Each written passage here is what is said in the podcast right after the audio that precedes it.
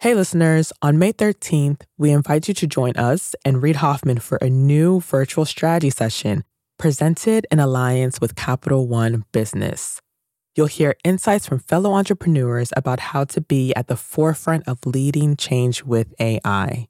So, go to mastersofscale.com AI strategy right now to register for free. Again, that's mastersofscale.com AI strategy. Looking forward to seeing you there. It's in our interest to actually speak to the intersection of how gender, gender identity, access to sexual and reproductive health care, and yes, race are really foundational to understanding the core of freedom. My favorite quote by Alice Walker is a poem called Hope is a Woman Who Has Lost Her Fear. I am sad. I am definitely angry, and I have to practice every day to find that hope that hope to be fearless and to model that so that my team feels fearless, my team feels unapologetic, my team feels like they can lay it all on the line without penalty. That's Alexis McGill Johnson, President and CEO of Planned Parenthood Federation of America and the Planned Parenthood Action Fund. Planned Parenthood is an institution that often sparks strong feelings from various constituencies, but there's no denying the perilous situation it finds itself in now. I'm Bob Safian, former editor of Fast Company, founder of the Flux Group, and host of Masters of Scale Rapid Response. I wanted to talk to Alexis because every organization goes through periods where things just don't go their way. How leaders respond to these moments are incredibly important for the organization's mission and for its team. Since Alexis took over at Planned Parenthood, she's faced both internal and external challenges. She's chosen to speak boldly, emphasizing equity and addressing the organization's legacies of racism head on. The lessons she offers are about not shying away from disappointments and impossible dreams, but continuing to stride toward them. It's a case study in entrepreneurial mindset, even if the goal isn't financial or scale in the traditional business sense. She also offers poignant reminders about the role of companies, even in realms ostensibly in the charge of government. Corporate citizens, she notes, are leaders with obligations that extend beyond the bottom line.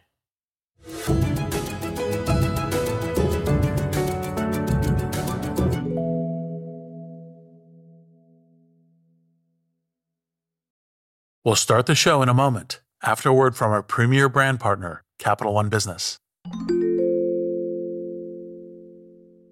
I woke up in the middle of the night because I had this nightmare that we were front page news that we've done the stupidest mistake of our life by making this pivot. That's Aparna Saran, Chief Marketing Officer for Capital One Business, and she's recalling a moment from her previous position at Capital One when she was heading up a team designing a new business card. We had just made the decision to go all in and sunset the prior version of the product, which was honestly the cash cow for our business. When we made that decision within a senior leadership meeting, as someone who had been on the journey to build this out for five plus years, it was really exciting. But by the time the weekend hit, I started to feel the responsibility and the pressure. We are taking this big bet on something that I've built Perhaps you've been there. You've made a pivotal decision, and then panic sets in. How would Aparna calm her butterflies and steer her team through this pivot? We'll find out later in the show. It's all part of the Refocus Playbook, a special series where Capital One Business highlights stories of business owners and leaders using one of Reid's theories of entrepreneurship. Today's Playbook Insight have multiple Plan Bs.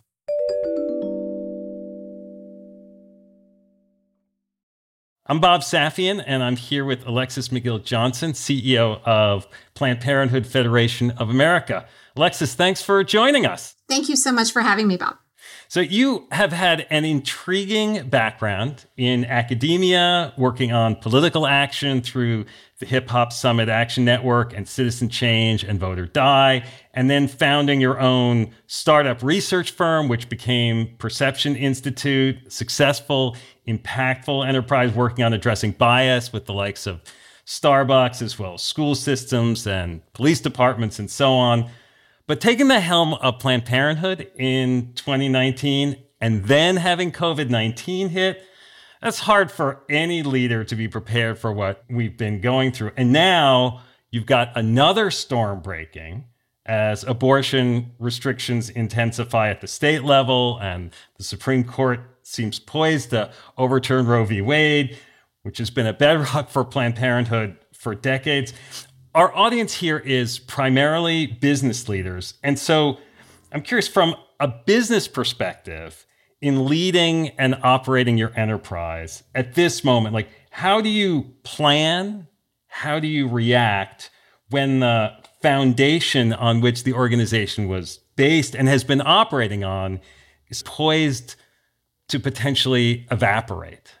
Well, look, the foundation of the organization, indeed, the very foundation of the mission, is about fighting for and protecting the fundamental right to control your body as a basis for self determination, as a basis for determining who you will be, your freedom, your right when and if you want to become a parent.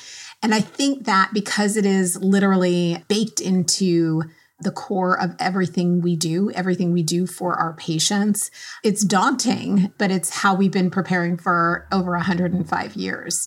How is Planned Parenthood's strategy different than it was a year ago? Do you have new contingencies in place, or were there systems already there anticipating these possibilities?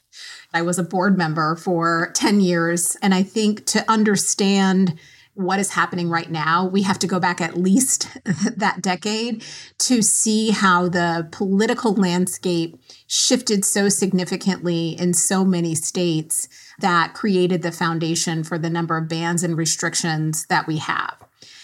Our efforts over the last decade have been really to rely on the courts. The courts have been our backstop, and we have seen the judiciary get remade in the last four years. For many people, it may feel like this moment just happened out of thin air, and we have this court that is now acting in a way completely inconsistent with where the majority of American people are. But they have actually been building for over a decade to this moment. And I think that that is really the lesson here. It is the long game that it takes not just to win a right, but also to defend and maintain rights. There was a phase of Planned Parenthood's existence where the federal level was your backstop, your support, and your opposition responded by going to the state level. Now that it may be that the federal level is less supportive, does that put more emphasis for your organization on pressing back at local levels or state levels? I'd say that we've always been at the state level right? Planned parenthood as a federation is a, a, you know a network of currently 49 affiliates. We have over 600 health centers across the country. We see more than 2.4 million patients a year. A couple hundred million come to our website every year for information around sexual and reproductive education. We span the globe actually. We do work in a number of countries in africa and latin america as well. So the breadth of the work that we do, I think, is incredibly important. Your delivery of healthcare is local. And last year alone, there were 600 restrictions introduced in 47 states across the country. We tend to think these things are only happening in the South and the Midwest. It just depends on where you have the power to push back.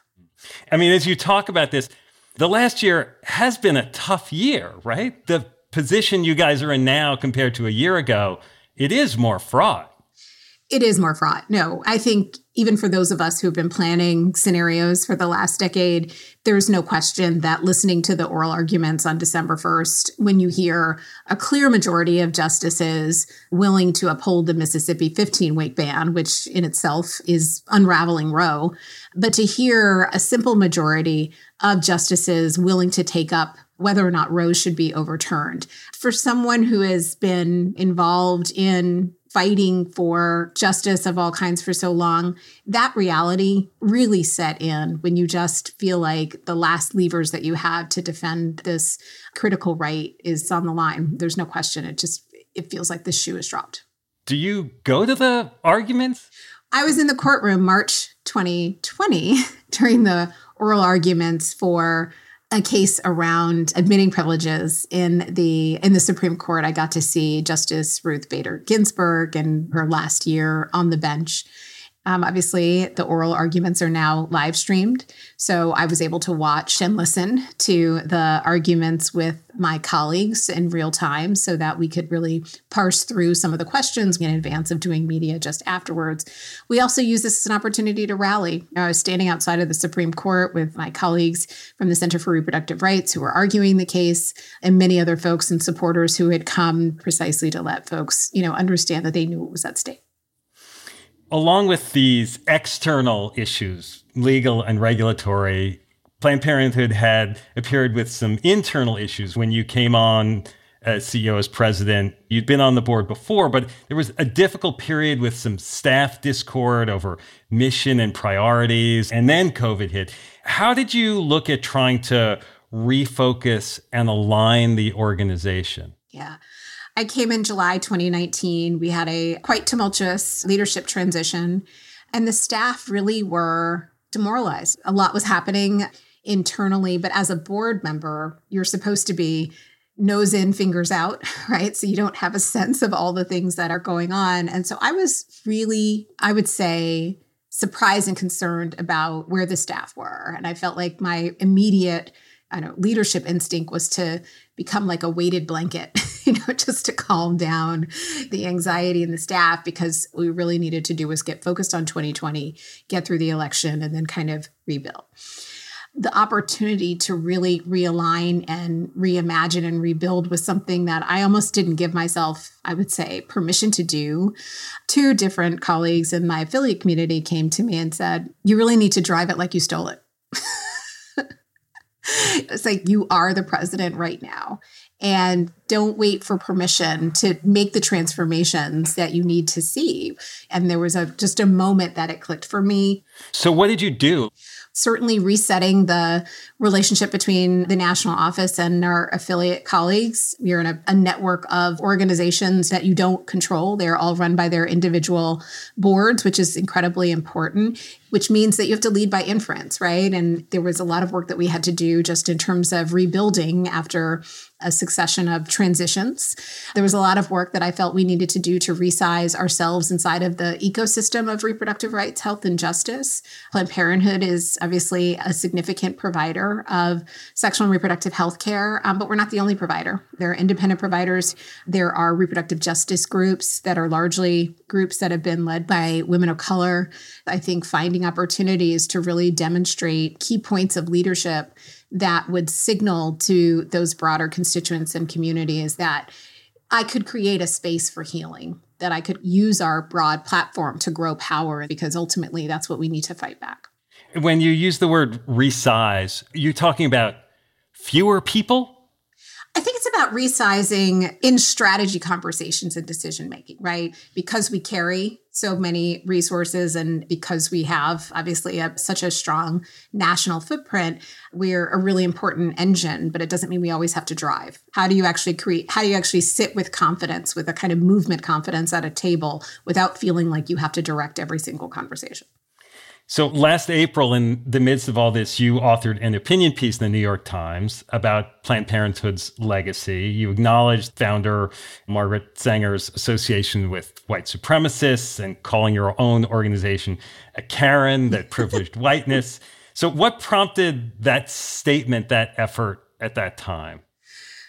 So there's never been a moment in my time with Planned Parenthood where Margaret Sanger's history has not been in question. I think that we've had to strike a balance of really wanting to honor her badassery, quite frankly, right? She was relentless about fighting for women's reproduction and freedom to decide when and if to become parents. Like she is the foundation of so many of the rights that we sit on today. And yet we know she grew up in an era that was more than 100 years ago. And people on one side who were like, you know, she was just outright racist, and other people who didn't want to touch the legacy at all.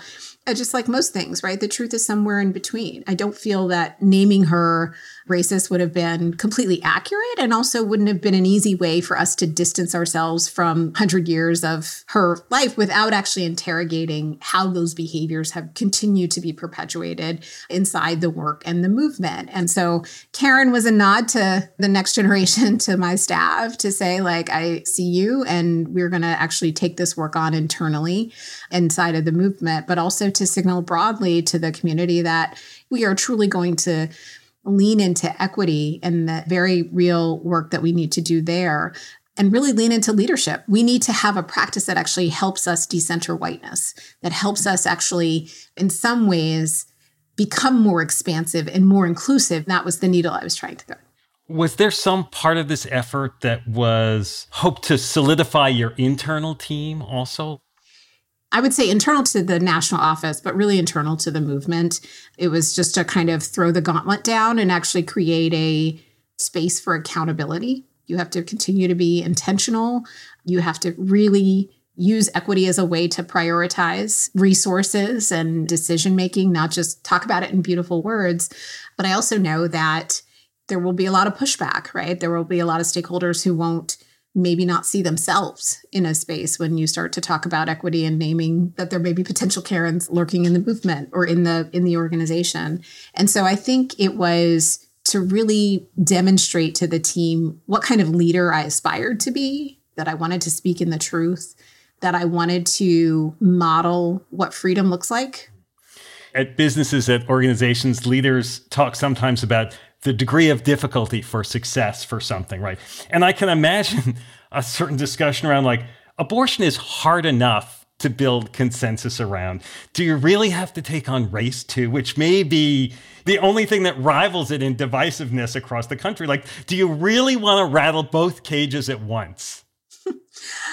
well, first of all, abortion isn't as controversial as people think it is. The great majority of Americans believe that uh, abortion should be safe and legal and available within their zip code. But I think you can't have a conversation around freedom and access for all people who could become pregnant unless you understand the particular experiences of all people. And so I think that one of the really important shifts that I've made around centering the patient in our experience as our North Star is that it allows us to actually take on the conversations that impact the patients. So it's not just that people are coming to us for access to birth control and abortion and STD screenings. When they leave, they may be stopped because ICE has come to their job. They may be pulled over by police officers on their way to school. They may be criminalized because now they are traveling from Texas to Oklahoma in a rent a car and maybe deemed suspicious. So it's in our interest to actually speak to the intersection of how gender, gender identity, access to sexual and reproductive health care, and yes, race are really foundational to understanding the core of freedom. I think that's really at the intersection of all the movements that I care about. We'll be back in a moment after a word from our premier brand partner, Capital One Business. There was panic that set in that night because I didn't want to let people down. We're back with Aparna Saran of Capital One Business. She was recalling the time she woke up in a cold sweat, terrified that the new product she had been working on might fail. So the next morning, she sat down and wrote an email. It was Sunday morning, and I said, you know what? I'm going to just like share this with my peers. It was very emotional. It was like sort of a cry for help. Aparna realized that if the new product didn't take off, she needed a plan B, preferably multiple plan Bs. I'm inviting them to be the thought partners so that we are mitigating as much risk as possible and we have contingency plans in place as we make this move. You write something like this and your heart is pounding, should I send this? It was a super vulnerable moment for me. But then I was like, I'm going to just send this. Like, what's the worst that'll happen? It can't be worse than being on the front page of the newspaper. So she held her breath and hit send. What happened next would surprise even her. We'll hear about that later in the show. It's all part of Capital One Business's Spotlight on Business Leaders, following Reid's Refocus Playbook.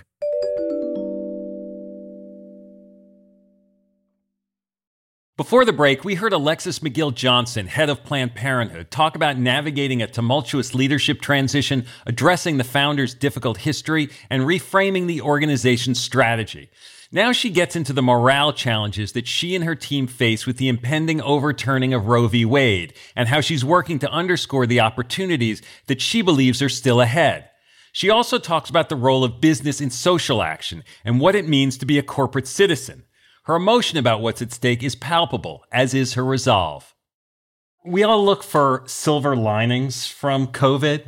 In your business, the FDA allowed telehealth prescriptions for a medication abortion for the first time on a provisional basis first, and now it's been formalized. I'm curious how significant that is and how much you look for other silver linings and try to focus on them in this tough period. The FDA lifting the restrictions on REMS, I think, is a really important game changer for the provision of care, particularly at a time when, you know, obviously when we see increasing restrictions and when you see what the court is poised to do. It wasn't quite a silver lining, but I do have to say that the race reckoning in 2020 really did create an opening obviously it was horrific how we got there and and yet it's opened up i think really important conversations around what does it really mean to center equity in our work i've made a huge bet on centering and resourcing leadership of color and believing that letting the people who are most impacted lead and so it wasn't quite a silver lining but i think where we are on the other side of it is having a language and a praxis that is deeply grounded in kind of a bet on ourselves that I think is really powerful. It sounds a little bit like there's sort of implicit acknowledgement that maybe the breadth of Planned Parenthood wasn't quite as rich as it could be. Yeah. I mean, and again, it's all a work in progress, right? There have been missteps. um, but at the same time, like just opening up every day to say, okay, what can I be doing differently? who can I call that's different? And even on my own teams, leadership of color and really paying attention to how they're growing and evolving, paying attention not just to retention and attrition, but you're saying, okay, how many people is this person managing? What is their budget? Are we actually growing the skill sets if we want to get to a place where these leaders are actually driving us into the future of the movement? And when you talk about your team, like you know, the conditions you face now can impact morale in a different way than the internal dissension did before. But I guess it can be hard to sort of keep spirits up when you're losing ground in some legal and regulatory areas. How do you keep your team, that human motivation side, positive in the organization? How do you keep your own spirits up and engaged when things aren't going your way? My favorite quote by Alice Walker is a poem called Hope is a Woman Who Has Lost Her Fear. and I, I think about that a lot. I've meditated. It's sitting up on my wall right now because I think that's who we have to be right now. We have to be fearless. We have to be unapologetic. And we have to hold, I think, two really important things. We have to hold both the notion that we will be the leadership of Planned Parenthood when Roe is likely overturned or gutted irrevocably. So, what does it mean to preside over some version of the end of Roe? How do you kind of address that from a heart space while you are fighting feverishly to do everything you can to leave it all on the field? And then, how do you like create the container for people to process those feelings while also saying, you know what, but on the day after, we are also going to be in leadership. When we are rethinking who do we want to be? When we are no longer defending a law that quite frankly was not sufficient for the majority of our states. That was as our reproductive justice colleagues say was the floor not the ceiling. Who do we want to be when we are not fighting over the privacy and burden and gestation and admitting privileges, all these things that have chipped away. But we are actually having a fundamental conversation around equality and freedom. And what does it look like? What does it look like in every school? What does it look like in every corporation? The hope that I'm trying to impart to my team right now to say it is going to be dark. We are literally in the darkness. But on the other side, while we are processing that, like Sisyphus rolling the, the boulder up the hill in the piece by Camus, The Myth of Sisyphus, we have to imagine him happy, right? And I think that's the moment we are in. And that's the fire that I'm trying to bring into the team. Many CEOs talk about the broadening demands on them as leaders, the heightened stakes on speaking out or not speaking out on societal issues for their business, for their employees. What is the role of business in social action and what should it be? I think businesses have to center their engagement on their staff and the people that they serve. Like, this is not something you can poll test. And if you did poll test, you'd actually find out that the majority of people are with you you actually have to think about what is right in this moment and who should be involved in these decisions. We don't want lawmakers making decisions about what we can do with our bodies, nor do we want corporations to make those decisions. We want to leave them in the privacy of individuals. And I think seeing more courage and strength from corporations to really stay in line with where their teams are, their teams who are going to be affected I think about the companies in Texas all the time over the last six months. Like, what are those people doing? What are their employees doing right now when they find out two weeks after a missed period that they have an unintended pregnancy and they've got to leave? Some of them may be fortunate enough to get on a plane and fly to LA and back in a day. But there are a lot of people, a lot of workers, a lot of frontline workers right now who are getting in cars and they're driving 18 hours to Colorado or Oklahoma and they are taking off work and they may be fired because they don't want to give the reason as to why they need to make this emergency trip. And they may be putting their kids in the cars because they don't have caregiving at home. So, like, these are the calculations that their workers are making just to get access to a constitutional right. And to be a corporate citizen, which they now are, and a citizen of the democracy, which they have privileges to being, they need to actually take that citizenship responsibility seriously in ways that help us really drive a different conversation. At the Perception Institute at your firm, you worked with lots of businesses. Are there anything you learned from that, lessons maybe about how businesses might approach the challenges that they feel like they face in addressing bias or in doing what some would say are taking sides? Because they're trying to make everybody happy, right? Yeah.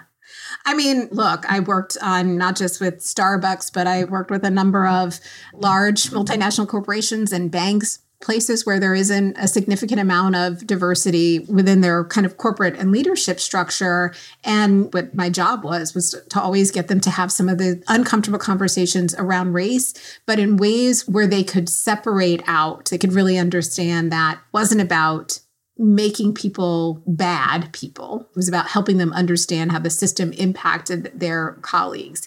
And I think that when you help people hear the experiences of their colleagues differently, when you help people understand and play out the scenarios, I said we're like professional scenario planners, when you help people play out the scenarios of what it actually looks like in real time, it does create a level of empathy that I think can help shift direction in conversation. But every level of a corporation has to be involved in that. It's not just the executives or the frontline workers, it's the boards, it's the shareholders. It's so important for everyone to be engaged and really have a shared language and understanding of how it impacts society and their role in it talking with you, I'm reminded of how early in your career you were very focused on voter turnout efforts and how if voter turnout had worked a different way, some of these challenges that you're having to deal with now maybe wouldn't have turned out the way they did. Do you ever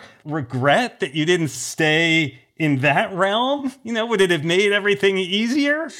First of all, the voter engagement work that's happening across country is incredibly important and valuable. And I think the turnout actually has stayed consistent and strong in the last decade that I have been, or maybe two decades that I've been involved in some of this work.